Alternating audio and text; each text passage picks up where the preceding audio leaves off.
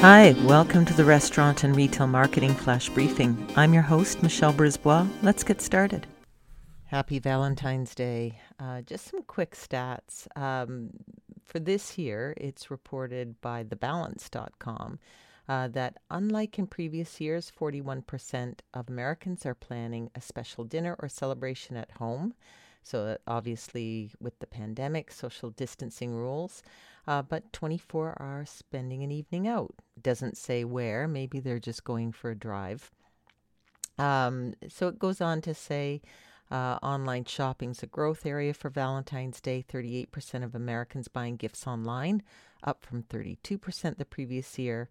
Um, but um, when they asked what the top five uh, shopping destinations were, uh, the interesting stat and a very uh, nice thing to hear for local businesses and small businesses is that in 2019, 14% of people shopped for their Valentine's Day um, gifts there, and it went up to 15% last year, and it's at 17% is the intent this year.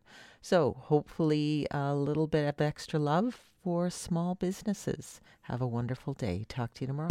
So come on, let's get out.